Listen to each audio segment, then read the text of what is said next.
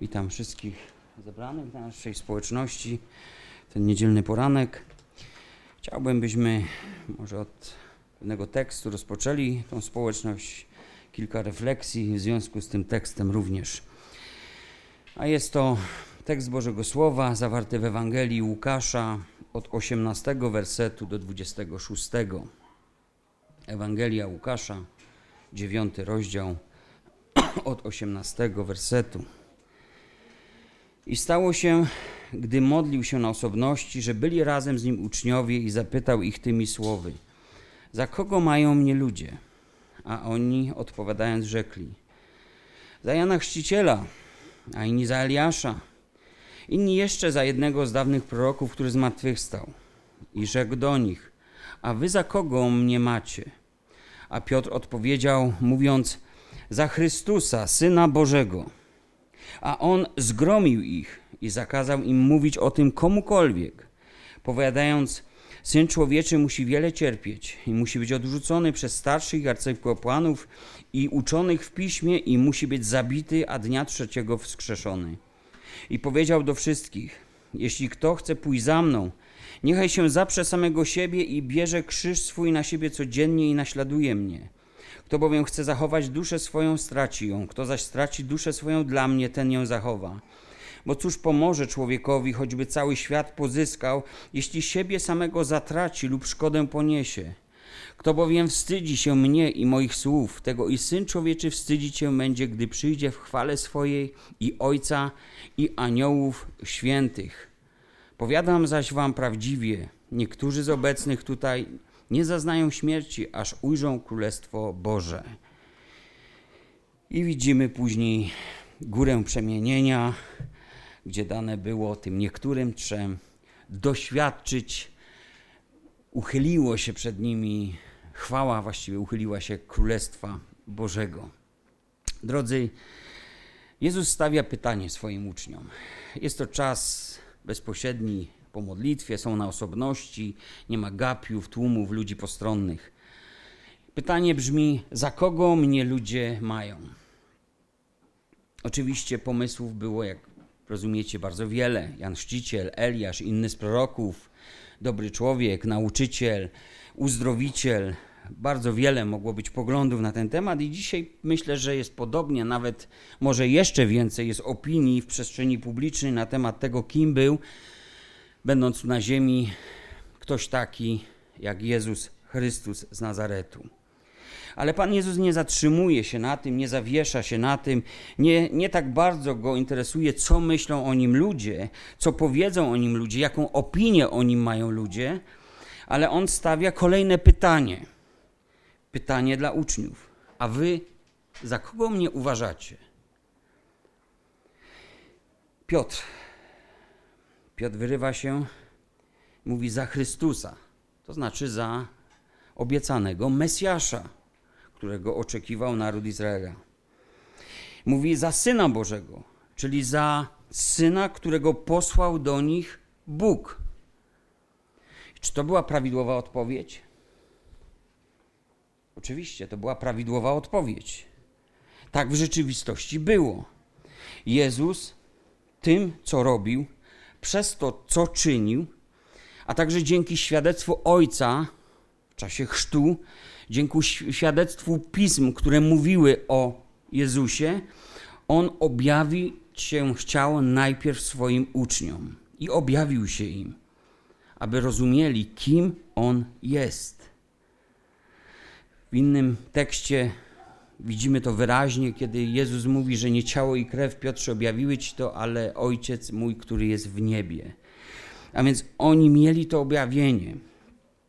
Zatem powstaje kolejne pytanie już dla czytelnika Biblii. Dlaczego ich zgromił? By o tym nikomu nie mówili, komukolwiek. No, powiemy, to nie był może ten czas i w pewnym sensie tak, to prawda ale czy zdajemy sobie sprawę z tego, dlaczego to nie był ten czas? Chrystus, Syn Boży, który przyszedł w ciele, musi najpierw cierpieć i musi być odrzucony. Odrzucony przez elitę, przez wszystkich liczących się w kraju, przez wszystkich mających pozycję, przez wszystkich decyzyjnych w Izraelu ludzi. On musi w końcu zostać zabity. To się, to się wykona. Czy dla tego uczniowie mają milczeć? Niezupełnie, albo nie tylko dlatego, że najpierw wykonać się pewne rzeczy muszą. Przecież wiemy, że właśnie z tego powodu on został zgładzony, że ta prawda o tym, kim on jest, wyszła na jaw. Jezus odkrywa przed nimi zasadniczy powód, dlaczego mają milczeć, dlaczego to nie jest jeszcze ten czas dla nich. 23 werset. Jeśli kto chce pójść za mną, niech się zaprze samego siebie i bierze krzyż swój. Czy naprawdę chcesz, chcę iść za Jezusem? Zadałem sobie takie pytanie. Czy naprawdę chcesz iść za Jezusem? Jeśli kto chce pójść za mną, czy chcesz? Jeśli kto chce pójść za mną, musi zaprzeć się samego siebie. A więc człowiek, dla którego liczy się to, kim jest w swoich oczach i dla którego liczy się, co o nim myślą ludzie, jaką opinię o nim będą mieli ludzie, co powiedzą ludzie, taki człowiek nie jest gotowy, aby naśladować Jezusa. Taki człowiek, gdy zacznie głosić Jezusa, to zwali mu się cały sufit na głowę. Zwali mu się cała góra problemów na głowę. Widzimy ten brak gotowości do zaparcia się samego siebie wśród tych ludzi znamienitych, którzy uwierzyli w Niego. W Ewangelii Jana czytamy o nich w 12 rozdziale, 42 werset i 43. Mimo to jednak wielu członków Rady uwierzyło w Niego, czyli w Jezusa, ale gwoli faryzeuszów nie wyznawali swej wiary, żeby nie zostali wyłączeni z synagogi. Umiłowali bowiem bardziej chwałę ludzką niż chwałę Bożą. Bo dopóki uczniowie nie będą gotowi zrezygnować z siebie dla Pana, gdy zaczną ogłaszać, kim jest ich mistrz, to nie będą w stanie udźwignąć tego ciężaru prześladowania, jaki może się na nich wylać. I widzimy ostatecznie, że się takie prześladowanie wylało i wszyscy uciekli, kiedy Jezusa pojmano. Kto idzie za mną, musi najpierw rozprawić się ze swoim ego. Kto idzie za mną, a nie dźwiga krzyża swego, a innym miejscu Jezus mówi, nie może być uczniem moim. Uczniostwo wymaga zawsze krzyża. Jezus mówi, też nie, może, nie jest godzien taki człowiek, kto nie bierze krzyża swego, a idzie za mną. Jeśli kto chce pójść za mną, musi mieć świadomość drogi, którą idzie Jezus i celu, dla którego jest gotów tą drogę podjąć i tego, co mnie na tej drodze spotka, gdy idę w ślady Jezusa. Jeśli kto chce pójść za mną, Jezus mówi: Niechaj bierze na siebie krzyż swój. Jezus poniósł swój krzyż, nie dalibyśmy radę jego ponieść krzyża. Ale każdy ma, mawiamy nawet tak, każdy ma swój krzyż. Niech każdy weźmie więc swój krzyż i naśladuje mnie. Ale co to znaczy, że mamy swój krzyż, że trzeba wziąć swój krzyż?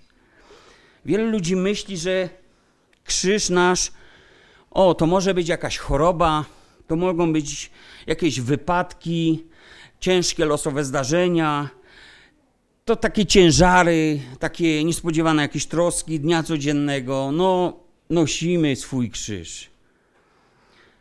To nie jest ten krzyż, o którym mówił Jezus. To takie nasze ludowe powiedzenie. Krzyż był symbolem hańby, symbolem poniżenia, symbolem odrzucenia moglibyśmy nawet powiedzieć symbolem pomówienia i skazania, bo na to został przeznaczony Jezus. I tego wszystkiego doświadczył Jezus. Symbol hańby. Zgadzasz się z hańbą? Czy jednak myślisz, żeby tak przeżyć życie, żeby inni tak mnie widzieli tak fajnie, żeby do mnie mówili, myśleli o mnie dobrze? Wziąć krzyż to znaczy przyjąć na siebie los przestępcy. Przestępcy w społeczeństwie, bo przecież chodzi o kontekst. Pasuje nam ta rola? Apostoł Piotr kiedyś później zrozumiał to całkowicie. I zobaczcie, co on, co on napisał do nas. Mówi w pierwszym liście Piotra, czwarty rozdział, najmilsi, dwunasty wers. Nie dziwcie się, jakby was coś niezwykłego spotkało, gdy was pali ogień, który służy doświadczeniu waszemu, ale w tej mierze, jak jesteście uczestnikami cierpień Chrystusowych, radujcie się, abyście i podczas objawienia chwały Jego radowali się i weselili. Błogosławieni jesteście, jeśli was znieważają dla imienia Chrystusowego, gdyż Duch chwały, Duch Boży spoczywa na was. Idąc dalej, przeskoczę pewne teksty, dalej czytam. Wszakże jeśli ktoś cierpi jako chrześcijanin, czyli naśladowca drogi Pana, niech tego nie uważa za hańbę, niech raczej tym imieniem wielbi Boga. I końcówka tego fragmentu dłuższego. Przeto i ci, którzy cierpią według woli Bożej, niech dobrze czyniąc powierzą wiernemu Stwórcy dusze swoje. A więc Piotr to kiedyś zrozumiał, że jest w tym wielki zysk, wielka korzyść, wieczna korzyść, że jest powód, by się radować, powód, by się weselić, że jest w tym błogosławieństwo, jest w tym pewna szczególna bliskość Boga. Duch chwały, Duch Boży spoczywa na Was. Jest to powód do tego, żeby uwielbić Boga. Jest ci źle? To może zabrzmieć abstrakcyjnie. Jeśli jest ci źle, to jest powód do wielbienia Boga. Oczywiście, jeśli jest ci źle z powodu imienia Jezusa, tym imieniem możesz wielbić Boga. Wziąć krzyż, drodzy, oznacza, że człowiek nie będzie ukrywał się z przekonaniami, że będzie to widoczne w jego życiu. Nie będzie się tego wstydził, będzie to wyznawał. A wzięcie krzyża w takiej sytuacji będzie oznaczał dla nas pewien koszt, na który się godzimy, który chcemy nieść, bo wiemy i dla kogo, i wiemy w jakim kierunku. Uczniowie wtedy byli gotowi jeszcze, przepraszam, uczniowie wtedy jeszcze nie byli gotowi na cenę naśladowania. Jezus mówi, żeby milczeli, żeby nie ogłaszali tego światu, bo to jeszcze nie jest dla nich ten czas. Oni myśleli, żeby podbić świat. Oni myśleli, żeby pozyskać świat. A Jezus mówi: Cóż pomoże człowiekowi, choćby cały świat pozyskał? To był ten ich świat. Cóż pomoże im to, jeśli samego z siebie zatracą albo szkodę na swojej duszy poniosą? Misja Jezusa kręciła się wokół ratowania dusz ludzi. Niezdrowi potrzebują lekarza, ale ci, którzy się źle mają. A tych, którzy się źle mieli, było bardzo wiele w Izraelu. A więc czytamy tu, Jezus mówi, jest to też przesłanie dla nas, że mamy ten krzyż nosić codziennie. Codziennie, kiedy coś noszę, to uczę się to nosić. Prawda? Jeżeli codziennie coś robisz, to zaczynasz uczyć się żyć z tym. Zaczyna to być częścią Twojego życia, częścią Twojego dnia. Godzisz się z tym, akceptujesz to, jest to czymś Twoim. W końcu to się łączy z Twoim życiem tak bardzo. Mamy nosić krzyż codziennie. Codziennie przypominać sobie o tym, jaki koszt poniósł Pan Jezus, kiedy szedł. A więc, kim jest dla Ciebie Jezus Chrystus? Odpowiecie pewnie tak, jak wierzycie. Jest Chrystusem, Synem Boga żywego. A zadam drugie pytanie. A czy jesteśmy gotowi na poniesienie ceny tej deklaracji? Jezus chciał przygotować swoich uczniów na cenę tego, w co wierzyli. Czy to, w co wierzysz, ciebie coś kosztuje? Czy Twoja wiara cię w jakikolwiek sposób kosztuje? Obojętnie, czy to uderza w Twoją kieszeń, czy to uderza w Twoje ego, czy to uderza w rzeczy wartościowe i cenne w tym świecie, które stoją przed Tobą, może na drodze kariery zawodowej?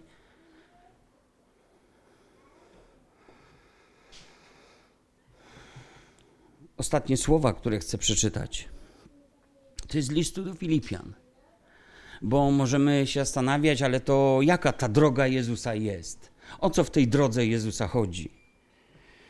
Jezus rzeczywiście objawił uczniom swoją drogę i apostoł Paweł w liście do Filipian mówi o pełnej drodze, a mówi takie słowa. Drugi rozdział.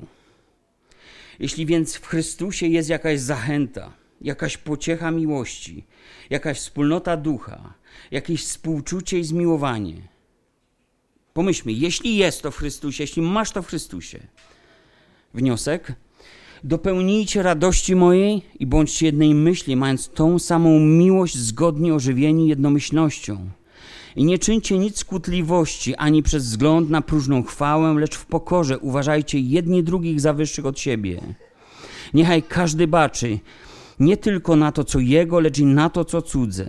Takiego bądźcie względem siebie usposobienia, jakie było w Chrystusie Jezusie, który chociaż był w postaci Bożej, nie upierał się zachłannie przy tym, by być równym Bogu, ale wyparł się samego siebie, przyjął postać sługi i stał się podobny ludziom, a okazawszy się z postawy człowiekiem, uniżył samego siebie i był posłuszny aż do śmierci, i to do śmierci krzyżowej. Dlatego też wiel, Bóg wielce go wywyższył i obdarzył imieniem, które jest ponad wszelkie imię, aby na imię Jezusa zginało się wszelkie kolano na niebie i na ziemi i pod ziemią, i aby wszelki język wyznawał, że Jezus Chrystus jest Panem ku chwale Boga Ojca. Droga krzyża. Nie uniesiesz, nie udźwigniesz krzyża, jeśli nie, nie zrezygnuję, nie zrezygnujesz sam, sama z siebie nie udźwigniesz tego. Ale jeżeli zrobimy to, co Jezus, chociaż był w postaci Bożej i miał wszelkie prawo, aby w tej postaci pozostać, ale postanowił nie być równym Bogu, ale wyparł się samego siebie, podjął więc pewną decyzję i przyjął postać kogoś niższego od wszystkich innych, a to jest już znowu to, o czym czytaliśmy. To jest to poniżenie, to jest ta hańba, to jest to, to unicestwienie ego. Tego przecież nie chcemy, ale on to zrobił i był w tym posłuszny Bogu aż do śmierci. I Bóg to docenił, Bóg to honorował, Bóg wielce go wywyższył i obdarzył imieniem ponad wszelkie imię. Popatrzcie, jaka niezwykła droga. W tym świecie koszty i ceny przyszłym życiu zyski i korzyści. Niezwykła to jest droga, ale czy jesteśmy na nią gotowi? Kim jest dla Ciebie Jezus Chrystus? Na pewno wiemy, kim jest, ale czy, czy zdajemy sobie sprawę z ceny życia tym Chrystusem i tym Synem Boga żywego? Koniec tego tekstu mówi, aby zginało się wszelkie kolano. Bóg go wywyższył i aby wszelki język wyznawał. Jeśli cierpisz z powodu imienia Jezus, z powodu swojej wiary, jeśli doświadczasz trudności, z powodu tego, że wziąłeś krzyż, wzięłaś krzyż, że zapierasz się samej, samego siebie, to chcę Ci powiedzieć, że masz powierzyć dobremu Bogu swoją duszę. Duch chwały, Duch Boży jest z Tobą. Ale jeśli się wzbraniasz ciągle przed tym, jeśli ciągle są jakieś opory, ciągle bardziej myślisz o tym, co powiedzą ludzie, jaka jest opinia ludzi, i ciągle ważysz to wszystko, kalkulujesz to wszystko, to będzie z Tobą tak jak z tymi, którzy uwierzyli w tej Radzie Najwyższej. Bo to jest sprawą miłości, to jest sprawą serca. Umiłowali bardziej chwałę ludzką czy chwałę Bożą. To była duchowa ich walka. Wiemy, że oni zwyciężyli, że później Nikodem, później Józef z Arymatei, oni poszli i przyznali się do ciała Chrystusa, a później niemała liczba kapłanów przyjęła wiarę, mówią dzieje apostolskie. A więc był ten przełom. Nie byli gotowi wcześniej. Czy my jesteśmy gotowi? Codziennie, codziennie mamy nieść krzyż, codziennie mamy sobie uświadamiać miejsce na tej drodze chrześcijańskiej, naśladowania Chrystusa. I to jest ważne dla nas, abyśmy o tym pamiętali. A tym imieniem niech każdy z nas uwielbi dzisiaj Boga. Tym imieniem. Jeśli znosisz wszelkie trudności z powodu kogoś, kto odrzuca Ciebie, z powodu Twojej wiary, to uwielbij tym imieniem, z powodu którego cierpisz. Uwielbij Boga tym imieniem. A jest to imię Jezus, Chrystus, Syn Boga żywego.